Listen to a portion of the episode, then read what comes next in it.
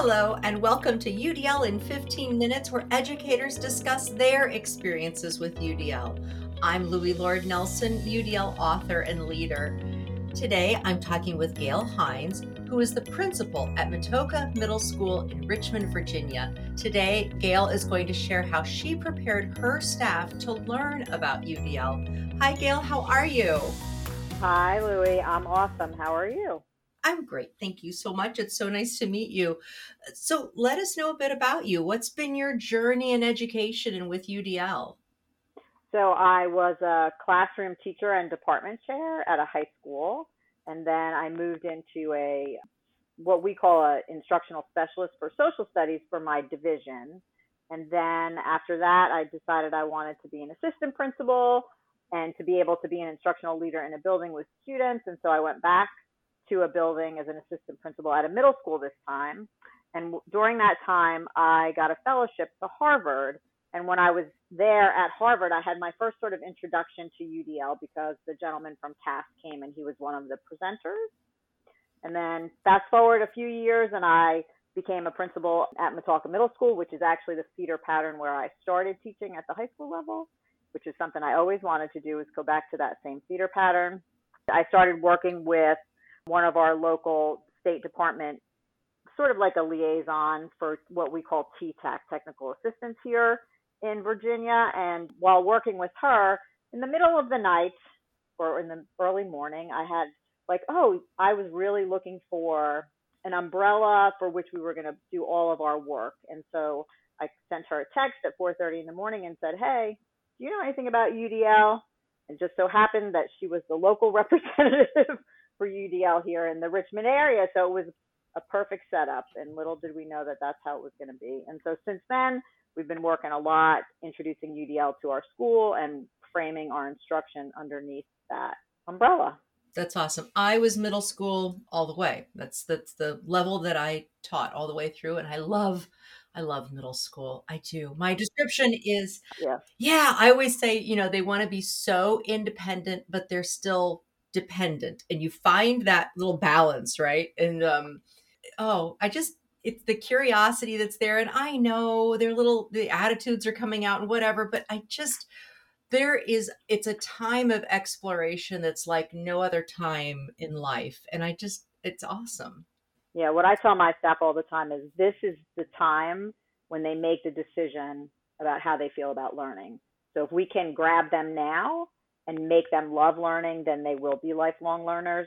Because when they're in elementary school, they want to learn everything. and they're in high school, if they haven't made a connection to it, I think I think you have to get them in middle school. So that's what we talk about all the time. That's awesome. I love that. I love that. I think it's perfect. So, can you share a little bit about Matoaca Middle School, just demographics, what have you, to let people kind of know that context? Sure. So, Matoaca Middle School is in what I like to call southern Chesterfield County, which is a suburb of Richmond, Virginia. It is a very big division. We have over 65,000 students. We have 68 schools and counting. And we are as south as you can get in that area. And we are rural, and that's by design. Our county board of supervisors keeps this area very green because all the other areas are developing very quickly and getting big you know, developments with townhouses and homes and apartments, and so they on purpose keep it very rural. And so it's a it's a small community. It's we have about 900 students on the average, sometimes a little bit closer to a thousand, sometimes a little bit under 900. But it is what I like to call like a real family community because everybody that is in Matoaca mostly has always been in Matoaca. So when I interview people, I say, you know, this is where I always wanted to come back to. This is a place I love because what the kids that I see now as middle schoolers are the children of kids that I taught when I was a high school teacher there. So it's very much like a, I want to say a bedroom community, but it is also very um, traditional, like Southern rural. So it's basically a black and white community. We have about 45% black students. You know, we have a lot of free and reduced lunch. But then we have the other absolute opposite because we have some very wealthy neighborhoods that feed into us. So it's really nice mix of students for us. It is my passion. we have two Title One schools that feed into us. So we do struggle with some of the things that come with that set of circumstances. This year, for the first time, we are um, federally identified. So we are currently in the process of using some um, school improvement grant funds that were given to us from the state through the federal government. And so we have a lot of the same struggles I feel like that everybody has coming back from COVID. And also we have, you know, special ed students that are struggling. We have some black students that are struggling. And so we, you know, we deal with all of those things as well. Yeah. And in the middle school structure, you guys uh, grades six through eight? Yes, we are six through eight. We do a block schedule. So we do four classes every day. And most of the kids take English every day, math every day, and then science, social studies on the rotating every other day. And then they take electives, two electives every other day. Awesome. Thank you. Yeah, no problem. We know that UDL can be challenging to get into, and there's a lot of information in there. And you identified a way to begin that process, and it's proven to be effective. So, can you talk about that first? Yeah, so we sort of build our whole year around a June. We call it our June week. Like I have teachers that go like, "It's almost June. It's almost June." They get so excited. I can't pay them to come, but I feed them really well. I get people to donate food, and, and then we spend a week building our instructional model. But it's every year. It's based on a big theme, right? So one year we did gradual release of responsibility. One year we did learning targets. Last year we did discourse. This year we're moving to like leveling up the discourse and including writing in that. And then we come together as a school. And the first time that we did it, we introduced UDL like a whole, it was a three day workshop. The first day was spent on building all the foundational UDL impl- things that they needed to know, everything that from the whole big picture of UDL down to just all the little things. We identified a corner that we call the cautious corner so that we could tell them that these are, you know, sort of our own version, but we did use the UDL 2.0 to get started.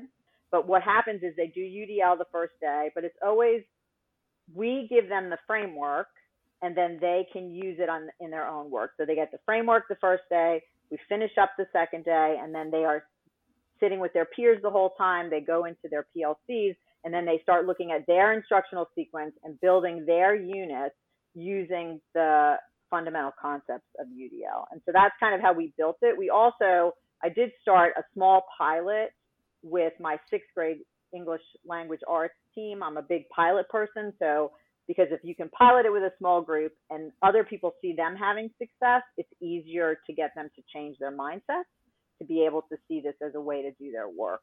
Yeah. And so, what like what you were just saying, they're gaining new skills, they're given time to think about their mindsets and even how those mindsets mm-hmm. shifted. So, were there specific reflection questions or tools that the teachers used? Like, were they using the four critical questions? Yeah, we always use the um, four critical questions for all of our work. We are very much a PLC school. And so, actually, this year, we're moving forward even more. When I say we're leveling up, we're also leveling up our PLCs. And so, I don't know if you're familiar with the Amplify book, which is the new book about PLC. So mm-hmm. coaching collaborative teams and PLCs at work. We have a really strong peer coaching team in our school that we developed as part of all the UDL stuff so that they would be able to help the teachers as they move forward, but it would be coming from their peers and not from always from the admin. And so those are a lot of them are my leadership team. And so they will be moving into we're doing the Amplify Your Impact as a book study, and then that's what, how we're going to level up our PLCs and make sure that we're keeping that in the forefront because the PLC work that we do is great, but it can be even greater. Right, exactly. So that's how we're supporting each other in making sure that we're using UDL to, you know, remove the barriers before we design instruction. Yeah, that's excellent. Knowing that I have listeners from literally around the world. So Rick Dufour, mm-hmm. the questions are the, those four critical questions are what do we want all students to know and be able to do yep. how will we know if they learn it how will we respond when some students do not learn and how will we extend the learning for students who are already proficient so just wanted to make that clear for for our friends who are not around here yeah and that's built into our plc notes document those questions more for how it works for each one of them you know each PLC, but those questions are built into into the reflection document that they use. Yeah, they're just They're brilliant framing questions. So the next idea you had was to give your teachers space to learn about UDL. We kind of talked about that, but you didn't have the funding and you touched on that earlier you fed them but how else did you pull this off? Because i know there are administrators listening to this going how did she make this work? Well like i said we piloted it first and so the english teachers that had been a part of that pilot were able to talk to the success that they saw in their classrooms but also we started small right? So the first year we did all of english and algebra and really english did great and algebra not so much and so that was kind of a working through that the whole year. And then the second year was when we came back, brought the entire staff in, and all my admin team is responsible for one department, or if it's electives and some other things, sometimes it's multiple departments together. But we all work together with Dr. Crosdale, who's the the UDL person that I worked with, who also works for TTAC here in Virginia, and she helped us from the first year, we made that training just a little bit different, a little bit better. We did whole group together for the people that needed to have the basics. Then we did a little bit of catch up for everybody that had been there but needed a little bit more. And then we split up into groups, and each admin took their content areas to work with them individually to make sure that they were taking then the fundamental concepts and adding them to their work that they were doing. Nice. And you guys are working at the unit development level, yep. or are they also working at lesson development level? So they do all, right? So we start, we have an instructional sequence, which they, you know, they designed it when we first started. So each group, and we still have, you know, people that have been with me the whole time. Of course, we have turnover just like everybody else. With COVID, we couldn't control a lot of that but we have a new teacher week, so everybody gets UDL during the new teacher week if they're new now, instead of having like whole group. So they started with an instructional sequence. They took our state curriculum and they said, this is what our kids kids need to know. This is what we think they struggle with. This is what they picked apart the regular state curriculum and they design their instructional sequence. This is how we think it should go. This is how it would flow best for our kids. This is what we know they know coming up. This we know they need to know for the next grade level. They created an instructional sequence. From that instructional sequence, then they created their units. We kind of told them like 10 or less units. That's how it should be. And so then they created their units and then they created their learning targets. And then when they PLC, they look at, say we have two meetings. One's called the PLC, and then they do what we call content area planning on the next day. So PLC, they look at some sort of similar, you know, formative data or summative, but it's a common assessment of some sort. And then the next day they plan their lessons using the data, but also, you know, their unit plans. So it's a whole sort of big circle. yeah, it is. It's a lovely cycle. And I think one telling piece is tucked in there when you were describing it is that when the teachers are picking apart that state level instructional sequence and putting together the, the curriculum in that comment of we know that the students know this. And so instead of saying the students should know this and putting the marker possibly way out it's instead reflecting on okay historically this is what students have walked in with.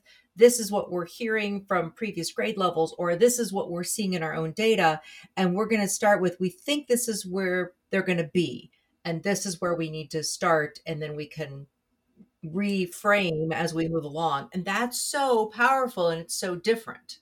Mm-hmm. they adjust as they need it and we always look we have state tests here like everyone else. And so you know they had all their data before we left for the year and they'll have all their data when we meet again coming in. And then they will look at that data and see if anything shifted you know. Covid had a, a huge impact on our students not only because of what happened, but also because we're in a very rural area. And so a lot of our kids don't even have internet. And so we were given out hotspots, and those were sketchy at best. And so a lot of our kids were impacted exponentially. Wow. And so yeah. they have to keep looking at it to make sure that what they know or what they believe to be true from other times it may not be true right now. And so they're constantly looking at data. We also give, we have growth assessments now. We used to give the NWEA, but now we give a a skate growth assessment in the fall and the winter, and then we give our standards of learning test at the end of the year. And so we also have that data throughout the year, plus all of their PLC level data that they bring to the table. So they are always adjusting, sometimes right in the minute, and sometimes, you know, they have luxury to plan ahead, but not always.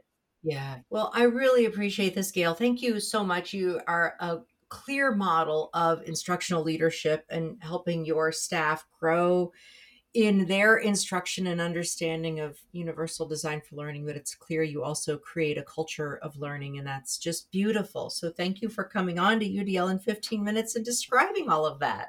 Well thank you for having me. We are all about growing our Matoaca scholars so that's yes. our that's our whole deal Wonderful. So, for those listening to this podcast, you can find supplemental materials like an image montage with closed captioning, that montage with audio descriptions, a transcript, and an associated blog at my website, which is the udlapproach.com forward slash podcasts. And finally, if you have a story to share about UDL implementation for UDL in 15 minutes, you can contact me through the udlapproach.com. And thanks to everyone for your work in revolutionizing education through UDL and making it our goal to develop expert learners.